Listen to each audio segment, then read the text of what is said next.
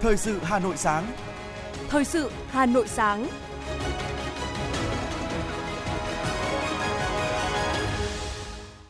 Hoài Linh và Bảo Nhật xin được đồng hành cùng quý thính giả trong 30 phút của chương trình Thời sự sáng nay, thứ hai ngày mùng 6 tháng 2 năm 2023. Những nội dung chính sẽ được đề cập đến trong chương trình.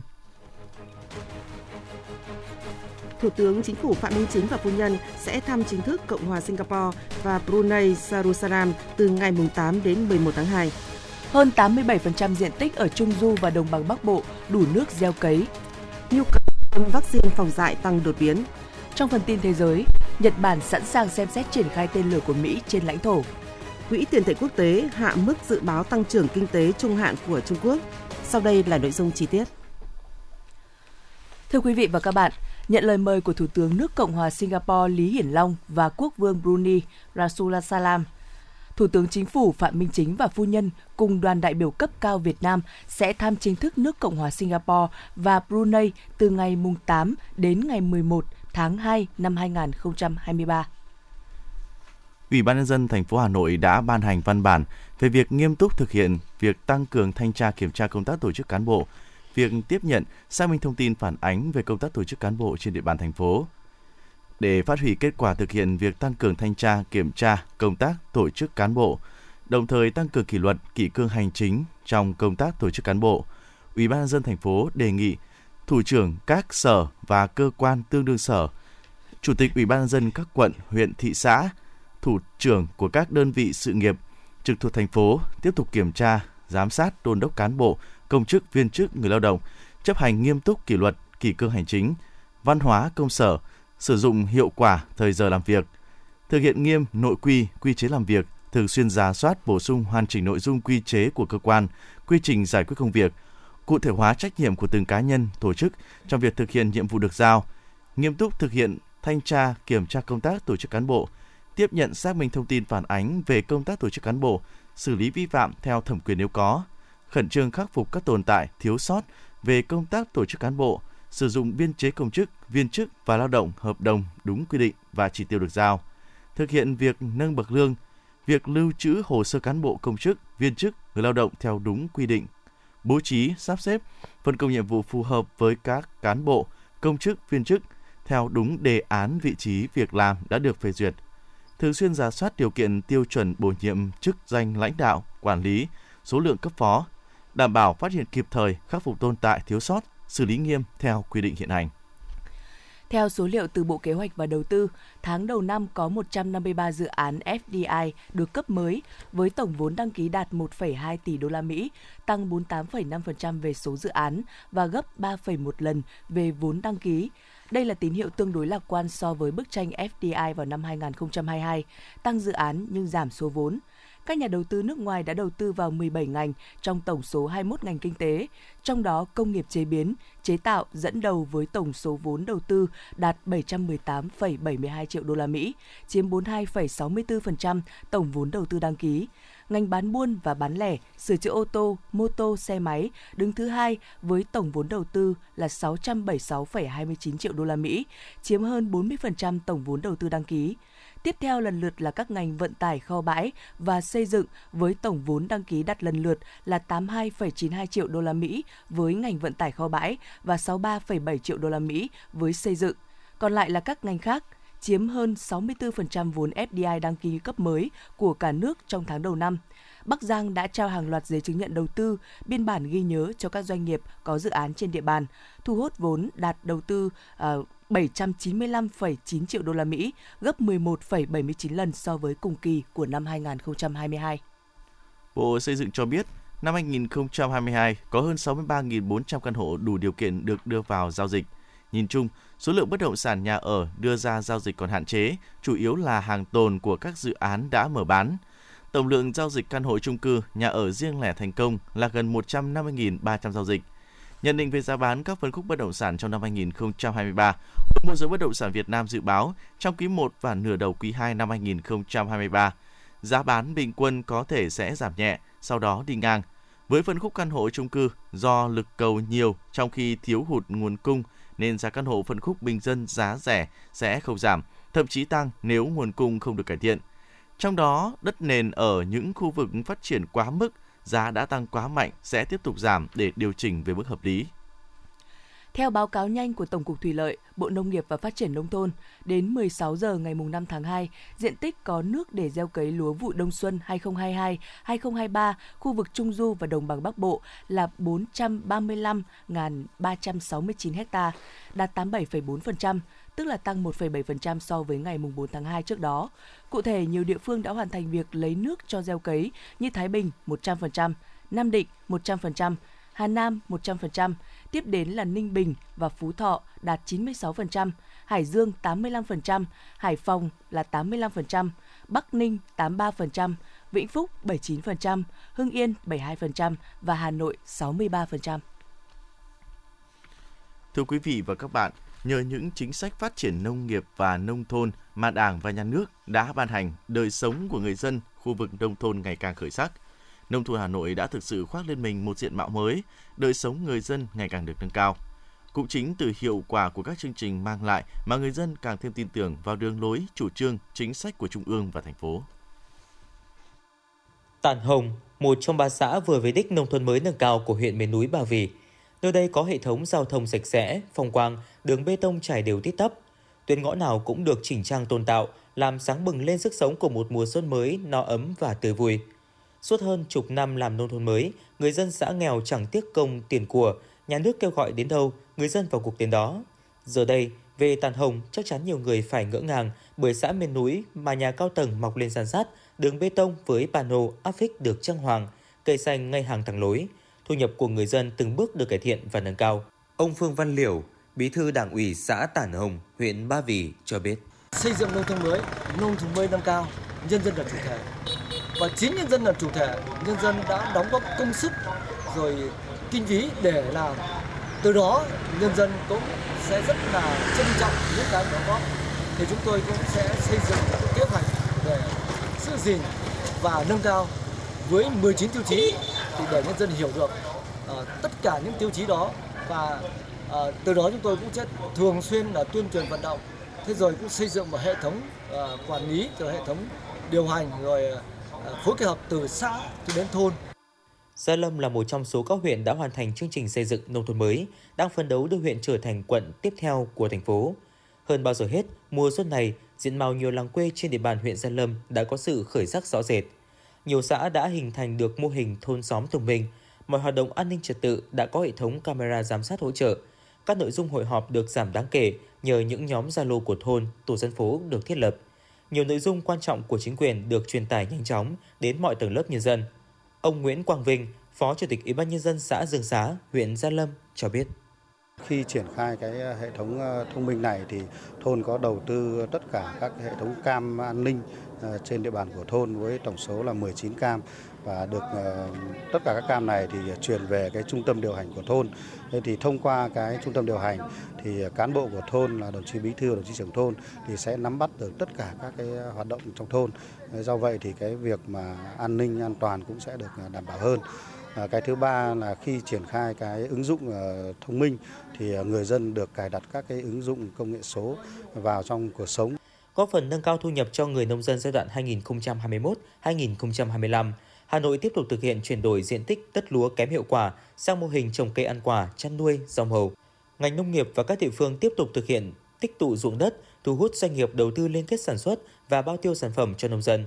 Phát triển sản xuất nông nghiệp gắn với chế biến, tạo sản phẩm hàng hóa, nâng cao giá trị kinh tế cho các loại nông sản của thủ đô. Có thể thấy, việc chuyển đổi cơ cấu cây trồng trên đất lúa đã tạo điều kiện cho nông dân phát triển sản xuất, ứng dụng khoa học kỹ thuật mới để tăng năng suất chất lượng sản phẩm, đem lại hiệu quả kinh tế cao hơn từ 5 đến 6 lần so với trồng lúa. Trung bình các mô hình chuyển đổi mang lại hiệu quả kinh tế từ 330 triệu đồng đến 1,2 tỷ đồng một hecta một năm. Và quan trọng hơn, người dân ở các huyện ngoại thành đã thực sự thụ hưởng các lợi ích từ chủ trương, chính sách phát triển nông nghiệp, nông dân, nông thôn mà Đảng và Nhà nước đã ban hành trong thời gian qua. Ông Nguyễn Văn Minh, Giám đốc Hợp tác xã Sản xuất và Kinh doanh Dịch vụ Nông nghiệp Văn Đức, huyện Gia Lâm, nói. Triển khai chương trình nông thôn mới nó mang lại những cái lợi ích, mang lại những cái giá trị từ mặt tinh thần, từ mặt vật chất, từ cái thu nhập kinh tế cho người dân mang lại rất là hiệu quả thì đánh giá đây là một cái chương trình rất là tuyệt vời và chúng tôi cũng đang phân đấu là từ cái nông thôn mới nâng cao thì à, xã cũng đang phân đấu trở thành một cái, cái xã là nông thôn mới kiểu mẫu trong tương lai. Sau hơn 10 năm xây dựng nông thôn mới, diện mạo thủ đô ngày càng sáng xanh sạch đẹp. Cùng với việc giữ vị trí đầu tàu ở chức năng đô thị của cả nước, Hà Nội còn phấn đấu đưa vùng ngoại ô trở thành hạt nhân phát triển, đi đầu cả nước để nông thôn của Hà Nội trở thành miền quê đáng sống, một không gian kinh tế nông thôn với thế mạnh của đất trăm nghề, gắn với phát triển nông nghiệp, du lịch nông thôn.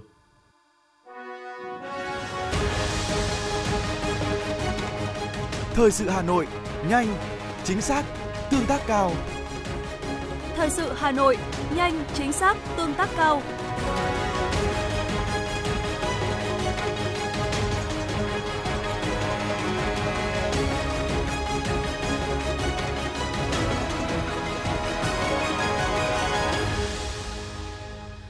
Ủy ban nhân dân thành phố Hà Nội vừa ban hành quyết định về việc kiện toàn tổ chức và hoạt động quỹ phòng chống thiên tai thành phố Hà Nội. Theo quyết định, Quỹ phòng chống thiên tai thành phố Hà Nội là quỹ tài chính nhà nước ngoài ngân sách, có tư cách pháp nhân, con dấu riêng và được mở tài khoản tại kho bạc nhà nước và các ngân hàng thương mại hoạt động hợp pháp tại Việt Nam. Quỹ hoạt động theo mô hình công ty trách nhiệm hữu hạn một thành viên do nhà nước nắm giữ 100% vốn điều lệ. Quỹ có nhiệm vụ hỗ trợ các hoạt động phòng chống thiên tai mà ngân sách nhà nước chưa đầu tư hoặc chưa đáp ứng yêu cầu, tiếp nhận quản lý sử dụng các nguồn tài chính, thực hiện chế độ báo cáo, kế toán theo quy định pháp luật hiện hành.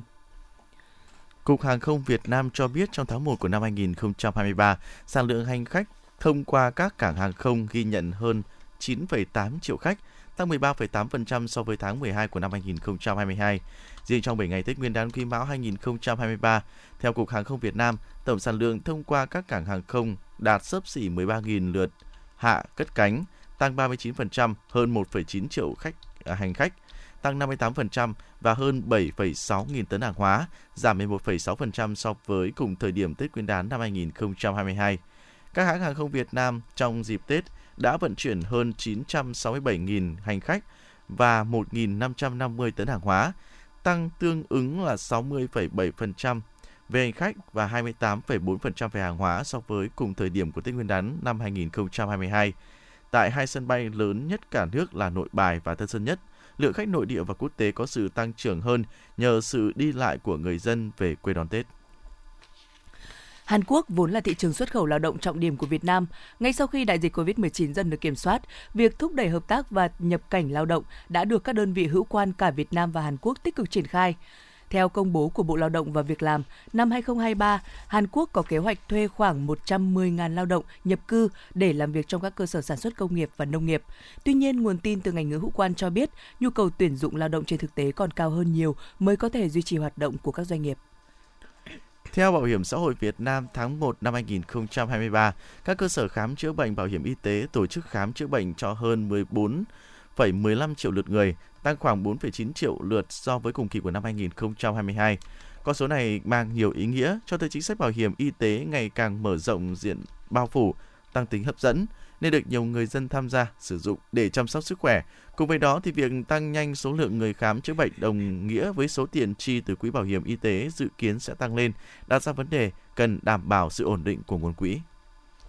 Bảo hiểm xã hội thành phố Hà Nội cho biết, theo kế hoạch về thực hiện luật bảo hiểm y tế và công tác khám chữa bệnh bảo hiểm y tế do Sở Y tế Hà Nội vừa ban hành, năm 2023, các cơ sở khám chữa bệnh trên địa bàn thành phố quan tâm nâng cao chất lượng phục vụ bệnh nhân bảo hiểm y tế bằng nhiều giải pháp.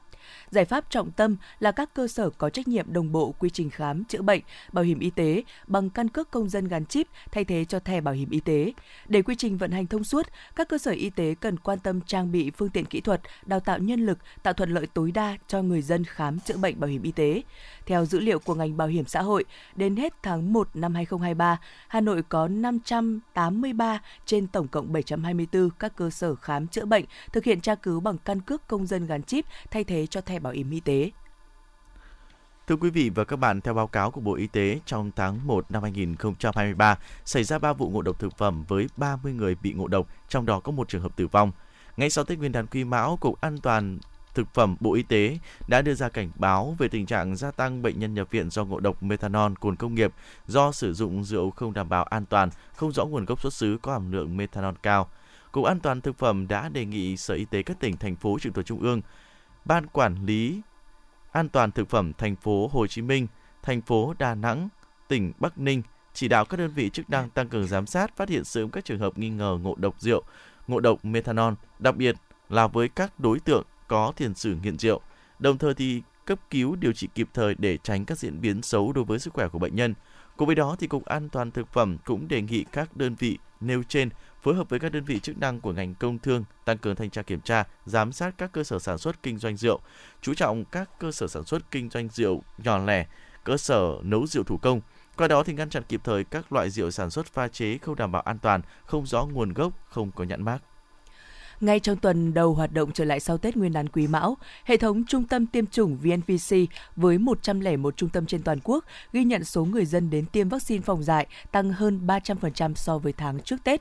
Lý giải cho tình trạng này, bác sĩ chuyên khoa 1 Bạch Thị Chính, giám đốc y khoa, hệ thống trung tâm tiêm chủng VNVC cho biết, trong dịp Tết, nhiều người đi chúc Tết đã không may bị chó mèo cắn, cào hoặc liếm vào vết thương hở. Nhận thức của người dân về sự nguy hiểm của bệnh dại hiện đã tăng cao nên họ chủ động tìm đến trung tâm tiêm chủng để được tiêm vaccine kịp thời. Trước đó trong các năm diễn ra dịch COVID-19, người dân ít giao lưu đi lại nên nguy cơ chó mèo cắn cào liếm ít hơn, tỷ lệ mắc dại và tiêm vaccine phòng dại không có biến động mạnh. Cũng theo phản ánh từ người dân, nhiều địa phương không có vaccine phòng dại từ trước Tết kéo dài cho đến nay. Nhiều cơ sở tiêm chủng nhỏ lẻ tại các địa phương thiếu hụt, khan hiếm vaccine, trong khi vaccine này lại không có trong chương trình tiêm chủng mở rộng. Thưa quý vị và các bạn, ngay sau Tết là thời gian giao mùa chuyển từ đông sang xuân. Thời tiết này thay đổi làm gia tăng nguy cơ mắc các bệnh về đường hô hấp, đặc biệt là ở những đối tượng có sức đề kháng thấp như người có bệnh lý nền, người cao tuổi, phụ nữ có thai và trẻ em. Tại khoa nhi của nhiều bệnh viện trên địa bàn Hà Nội, một tuần trở lại đây, số lượng trẻ thăm khám nhập viện điều trị đều tăng khoảng 50% so với thời điểm cận Tết. Đang nói, phần lớn các bệnh nhi đều mắc các bệnh liên quan đến đường hô hấp. Một số người nhà bệnh nhi và bác sĩ Đỗ Hoàng Hải, Trung tâm Nhi khoa của Bệnh viện Bạch Mai nói. Nghĩa là cháu nó một hôm ấy thì em đã cho uống thuốc nhưng mà đến hôm thứ hai thì đi khám thì bác sĩ viêm phế quản. Hôm thứ ba thì em cho lên viện thì quay sang viêm phổi. Lúc nó nóng lạnh ý, như là kiểu bé bị sức suy nhược cơ thể, sức đề kháng kém, bé chỉ thi thoảng ho thôi. Xong rồi ngày hôm sau là bé bị khó khè, khó thở, xong người mệt mỏi, da xanh xao, bé quấy khóc không chịu ăn. Các cái nhóm bệnh nhân ờ, như là bệnh nhi bị viêm tiểu phế quản hay bệnh nhân bị hen phế quản là những cái nhóm bệnh hô hấp mà nó phụ thuộc rất nhiều vào thời tiết thì ờ, khi có sự thay đổi của nhiệt độ hay độ ẩm thì cái nhóm bệnh nhân này thường có sự gia tăng và cái tỷ lệ nhập viện ờ, ở khoa ở trung tâm nhi khoa bệnh viện Mai thì có xu hướng rất là cao. Đa phần các cái nhóm bệnh nhân này nhập viện trong cái tình trạng là suy hô hấp và một số là có phải hỗ trợ về thở oxy, thậm chí một số bệnh nhân có phải thở máy. Mang thai ở tuần thứ 35, chị Lê Thị Huyền ở phường Thịnh Liệt, quận Hoàng Mai, Hà Nội có biểu hiện ho kéo dài. Tuy nhiên, trong thời điểm dịp Tết, chị ngại đi khám, nên khi nhập viện đã có những biểu hiện trở nặng, chị được chẩn đoán viêm phế quản. Chắc là cái thời tiết ấy, chứ mình cũng cũng cũng, cũng ấm ấy, nhưng mà nó nó thay đổi nhiều quá nên là cái sức khỏe của mình, các sức đề kháng của trẻ nhỏ và bầu nó sẽ yếu đi ấy, nên là nó dễ bị Liên quan đến các bệnh lý về hô hấp, nhiều trường hợp phải nhập cấp cứu với những biểu hiện khó thở và mệt mỏi. So với thời điểm sau Tết năm ngoái, số bệnh nhân nhập viện năm nay tăng cao hơn. Bà Phạm Thị Phương ở quận Hai Bà Trưng, Hà Nội và ông Phùng Văn Trường ở huyện Gia Lâm, Hà Nội cho biết. Diện mãn tính rồi mà, coi như là cứ thời tiết thay đổi là coi như bị. Nhưng mà là lâu lắm rồi là, là, là nó bị nặng. Tôi từ bị nhiễm lạnh từ hôm trong Tết mà kiểu cứ ờ, chủ quan cố nhập viện vào vào, vào mùng 4 thì mùng 5 các bác cái là cho đi ờ, xét nghiệm thì chuẩn đoán là bị uh, viêm phổi cấp nó bị cái cái cái mũi đó. Các bệnh lý thời điểm này chủ yếu là viêm phổi, viêm phế quản, co giật do sốt cao. Một trong những nguyên nhân khiến gia tăng số lượng bệnh nhân mắc các bệnh về đường hô hấp là do các yếu tố thay đổi về thời tiết rất bất thường. Bác sĩ Đoàn Thị Anh Đào, Phó trưởng khoa nội tổng hợp và bác sĩ Vũ Thị Mai, khoa nhi và đơn nguyên sơ sinh của Bệnh viện Thanh Nhàn Hà Nội nhận định. À, với sự thay đổi của thời tiết, sự thay đổi của độ ẩm thì đã là một yếu tố thuận lợi cho các bệnh lý đường hô hấp rồi. Đấy. Sự uh, thứ hai nữa là cái uh, cái Ờ, cái dịp Tết là cái dịp mà chúng ta sẽ có có thời gian được sum vầy vui vầy bên nhau thì cái ờ, các cái một số các cái hoạt động thông thường của chúng ta cũng sẽ bị thay đổi từ cái ờ, chế độ sinh hoạt, chế độ tập luyện thể dục, chế độ dinh dưỡng, đặc biệt là cái sự tuân trị điều trị đối với những bệnh nhân có bệnh lý mãn tính thì nó tạo điều kiện thuận lợi làm xuất hiện các cái đợt cấp của bệnh lý mãn tính và cũng tạo điều kiện thuận lợi cho xuất hiện các cái đợt cấp mới ví dụ như là bệnh lý viêm phế quản hoặc là viêm mũi xoang cấp là những sẽ là có thể sẽ xuất hiện sẽ xuất hiện hơn. Rồi với cái thời tiết nồm ẩm thì một số bệnh thì các bạn có thể dễ bị mắc như các bệnh truyền nhiễm như là thủy đậu, sởi rồi các bệnh sốt virus. Ngoài ra các bệnh viêm đường ờ, hô hấp như là viêm phế quản, viêm phổi, ờ, hen phế quản hay viêm mũi dị ứng cũng rất là hay gặp. Thời điểm đông xuân hiện nay là cao điểm của các bệnh lý về đường hô hấp, do đó người dân cần chủ động phòng tránh. Các bác sĩ cũng khuyến cáo, trong thời gian này, bệnh nhân cần phải tăng cường bổ sung dinh dưỡng cho cơ thể, tiêm vaccine định kỳ theo lứa tuổi, tránh thay đổi đột ngột về nhiệt độ. Đặc biệt, người nhà không nên hoang mang lo lắng mà cần đưa bệnh nhân đến khám tại các cơ sở y tế gần nhất, không tự ý mua thuốc điều trị.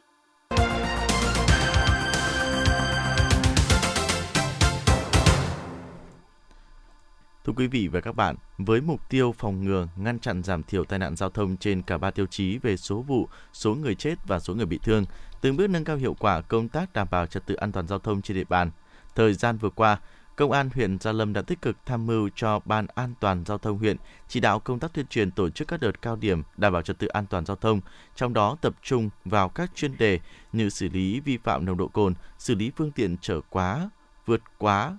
khổ và quá tải. Thực hiện đợt cao điểm tuần tra kiểm soát và xử lý hành vi vi phạm trật tự an toàn giao thông dịp trước, trong và sau Tết Nguyên đán Quý Mão 2023, đội cảnh sát giao thông trật tự công an huyện Gia Lâm phối hợp với các đội nghiệp vụ và công an các xã thị trấn đã ra quân thực hiện công tác đảm bảo trật tự an toàn giao thông một cách quyết liệt, xử lý nghiêm các trường hợp vi phạm luật giao thông đường bộ, trong đó đảm bảo an toàn giao thông tuyệt đối trong dịp trước, trong và sau Tết Nguyên đán năm 2023 không để xảy ra ùn tắc giao thông, tạo điều kiện thuận lợi để người dân đi lại thuận tiện và an toàn. Trong đó tập trung kiểm tra kiểm soát các lỗi là nguyên nhân trực tiếp gây tai nạn giao thông như vi phạm nồng độ cồn, lỗi tốc độ, vi phạm không đội mũ bảo hiểm khi tham gia giao thông. Trong đợt cao điểm này, lực lượng cảnh sát giao thông công an huyện đã tổ chức tuần tra kiểm soát, phát hiện và xử lý hàng nghìn trường hợp vi phạm. Thiếu tá Lê Công Minh, Phó đội trưởng đội cảnh sát giao thông trật tự công an huyện Gia Lâm cho biết đảm bảo trật tự an toàn giao thông, không để xảy ra các vụ tai nạn giao thông nghiêm trọng, đội tham mưu lãnh đạo đơn vị đề nghị huyện chỉ đạo ban ngành đoàn thể thực hiện có hiệu quả các chương trình, kế hoạch đảm bảo an toàn giao thông, thường xuyên giáo dục chính trị tư tưởng cho cán bộ chiến sĩ làm công tác đảm bảo trật tự an toàn giao thông. Thiếu tá Lê Công Minh, Phó đội trưởng đội cảnh sát giao thông trật tự công an huyện Gia Lâm cho biết đội cảnh sát giao thông tự tham mưu cho ban chỉ huy quân huyện xây dựng các kế hoạch và các chuyên đề liên quan đến các cái chuyên đề của thành phố Đấy thì sau khi xây dựng kế hoạch xong thì ờ, đơn vị tổ chức họp và triển khai cụ thể đến từng các cái tổ công tác và ra nhiệm vụ cụ thể. Và đối với mỗi một chuyên đề thì đều phải giao có cái số liệu. Đấy, chuyên đề nào cũng phải giao số liệu. Ví dụ như là cái chuyên đề nồng độ cồn bây giờ là cũng ờ, rất nhiều các cái ờ, xã hội cũng như là các cái tầng lớp nhân dân quan tâm thì cái số liệu xử lý nồng độ cồn thì công an huyện Gia Lâm thì cũng xử lý là cũng tương đối nhiều. Đấy thì à, qua đó thì cũng phần làm cái giảm tải cái cái tai nạn giao thông cũng rất là rất là hiệu quả. Đấy. Thời gian này xác định công tác tuyên truyền là biện pháp hữu hiệu giúp nâng cao ý thức của người dân khi tham gia giao thông, hạn chế các hành vi vi phạm pháp luật giao thông. Đội cảnh sát giao thông công an huyện Gia Lâm cử cán bộ xuống các cơ sở, khu dân cư phổ biến kiến thức về an toàn giao thông. Đặc biệt, đội thường xuyên phổ biến kết hợp các đơn vị toàn thể nhằm tăng cường hiệu quả công tác tuyên truyền, đảm bảo trật tự an toàn giao thông. Trao đổi về vấn đề này, bà Vũ Lan Anh, Phó Chủ tịch Hội Liên hiệp Phụ nữ huyện Gia Lâm cho biết. Đối với cái hoạt động mà phụ nữ ờ, tham gia trật tự an toàn giao thông ấy, Hội Liên hiệp Phụ nữ huyện Gia Lâm hiện nay chúng tôi cũng có 13 câu lạc bộ liên quan tới vấn đề phụ nữ với an toàn giao thông. Trong đó có 3 câu lạc bộ là phụ nữ với an toàn giao thông và văn minh đô thị và 10 câu lạc bộ phụ nữ lên tiếng về uống có trách nhiệm thực hiện an toàn giao thông. Các cái câu lạc bộ này là thường xuyên có cái hoạt động sinh hoạt và cái sinh hoạt của câu lạc bộ này nó cũng rất là là, là sáng tạo nó cũng không phải đơn thuần chỉ là mời chị em đến rồi tuyên truyền đâu mà các câu lạc bộ này họ là cứ khi các cái buổi sinh hoạt là các ban chủ nhiệm câu lạc bộ người ta tổ chức những cuộc như là thi sáng tác thơ tuyên truyền về về an toàn giao thông. Ngoài ra, đội tăng cường tuần tra kiểm soát xử lý vi phạm luật giao thông, thường xuyên kiểm tra phát hiện các xe kinh doanh vận tải chở hàng quá trọng tải, phát hiện và xử lý nghiêm đối với những trường hợp vi phạm, trong đó tập trung xử lý hành vi vi phạm như xe mô tô chở quá số người quy định, xe ô tô chở quá trọng tải, vi phạm nồng độ cồn, lạng lách đánh võng, không làm chủ tốc độ, đi chiếm phần đường, Tuy nhiên, bên cạnh sự vào cuộc tích cực của lực lượng chức năng, nhân dân cần nâng cao ý thức chấp hành luật giao thông đường bộ, đường thủy nội địa khi điều khiển phương tiện tham gia giao thông, đảm bảo an toàn tính mạng bản thân và người đi đường.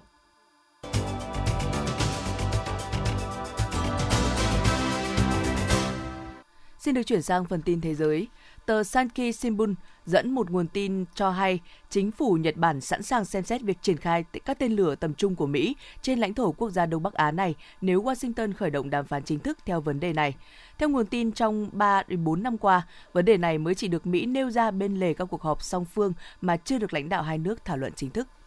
Quỹ tiền tệ quốc tế IMF đã hạ mức dự báo tăng trưởng kinh tế trung hạn nhưng lại nâng mức dự báo tăng trưởng kinh tế năm 2023 đối với nền kinh tế Trung Quốc, nền kinh tế lớn thứ hai thế giới. Theo đánh giá mới nhất của IMF về nền kinh tế Trung Quốc trong báo cáo tham vấn điều 4 được công bố vào ngày 3 tháng 2, tổ chức này hiện thì dự đoán tốc độ tăng trưởng hàng năm của Trung Quốc trong thời gian 5 năm tới là 3,8%, giảm so với dự báo của cũng của tổ chức này là 4,6% vào tháng 10 năm ngoái. Chủ tịch cơ quan quản lý kênh đào Suez Somasa Rabie đã bác bỏ tin đồn lan truyền về việc Ai Cập sẽ bán kênh đào Suez cho một công ty nước ngoài theo một thỏa thuận nhượng quyền có thời hạn 99 năm. Tờ Egypt Independent dẫn lời ông Rabier cho biết những tin đồn này hoàn toàn sai sự thật, đồng thời khẳng định chủ quyền của Ai Cập về tất cả các mặt chính trị và kinh tế đối với kênh đào Suez thông qua việc quản lý vận hành và duy trì cơ sở hàng hải của tuyến đường thủy quan trọng này. Samsung Electronics đã đồng ý trả 150 triệu đô la Mỹ cho công ty công nghệ nano của Anh là Nanoco Technology để giải quyết các vụ kiện liên quan tới bằng sáng chế về công nghệ được sử dụng trong TV LED của Samsung. Nanoco là công ty tài trợ uh, kiện tụng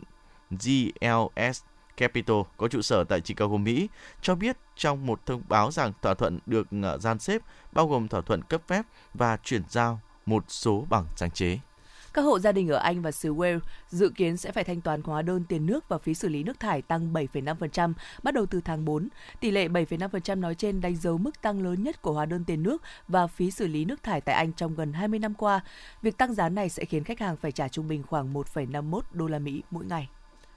Chính quyền của Tổng thống Mỹ Joe Biden vừa thông báo sẽ chấm dứt việc công bố tình trạng khẩn cấp về COVID-19 vào ngày 11 tháng 5 tới. Thông báo về chấm dứt tình trạng khẩn cấp về COVID-19 được đưa ra sau gần 3 năm Mỹ áp dụng các biện pháp chống dịch sâu rộng nhằm ngăn chặn sự lây lan của dịch bệnh.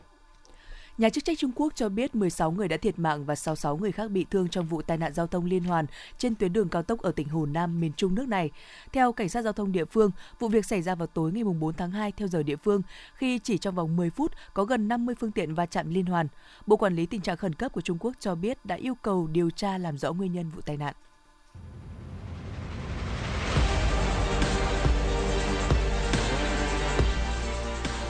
Bản tin thể thao Bản tin thể thao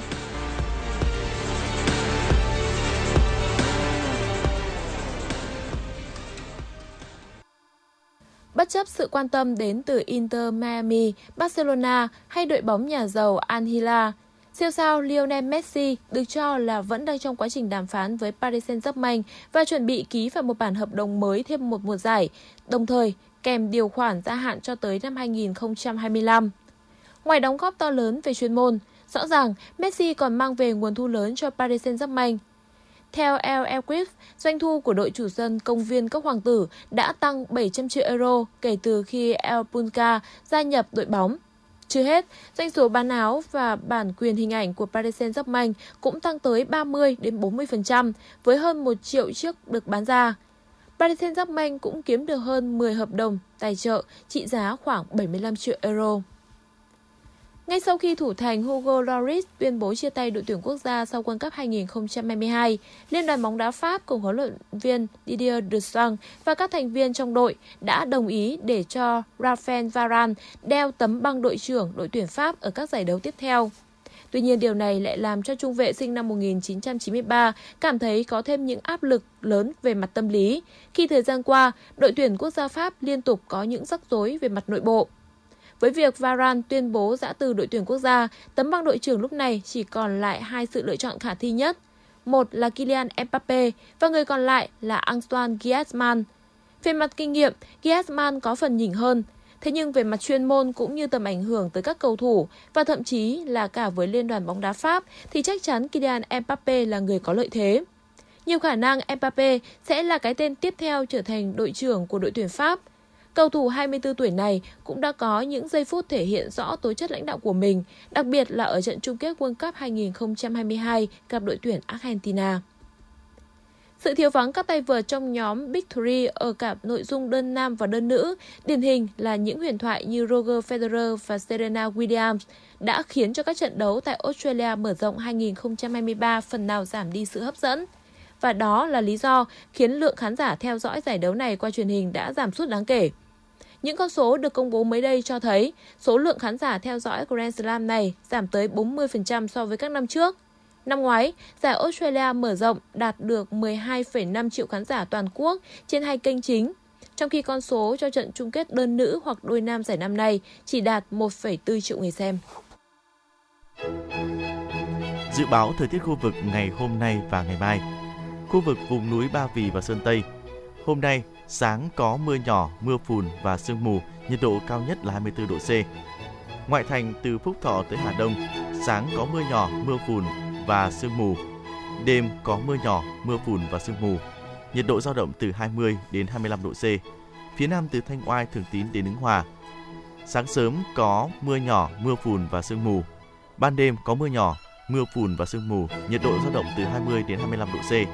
Mê Linh, Đông Anh và Sóc Sơn, sáng có mưa nhỏ, mưa phùn và sương mù, nhiệt độ dao động trong mức từ 19 đến 24 độ C. Trung tâm thành phố Hà Nội, sáng có mưa nhỏ, mưa phùn và sương mù, đêm có mưa nhỏ, mưa phùn và sương mù, nhiệt độ dao động từ 20 đến 25 độ C. Quý vị và các bạn vừa nghe chương trình thời sự của Đài Phát thanh Truyền hình Hà Nội, chỉ đạo nội dung Nguyễn Kim Khiêm, chỉ đạo sản xuất Nguyễn Tiến Dũng, tổ chức sản xuất đạo diễn Kim Oanh, phát thanh viên Bảo Nhật Hoài Linh cùng kỹ thuật viên Quốc Hoàn thực hiện. Hẹn gặp lại trong chương trình thời sự sau.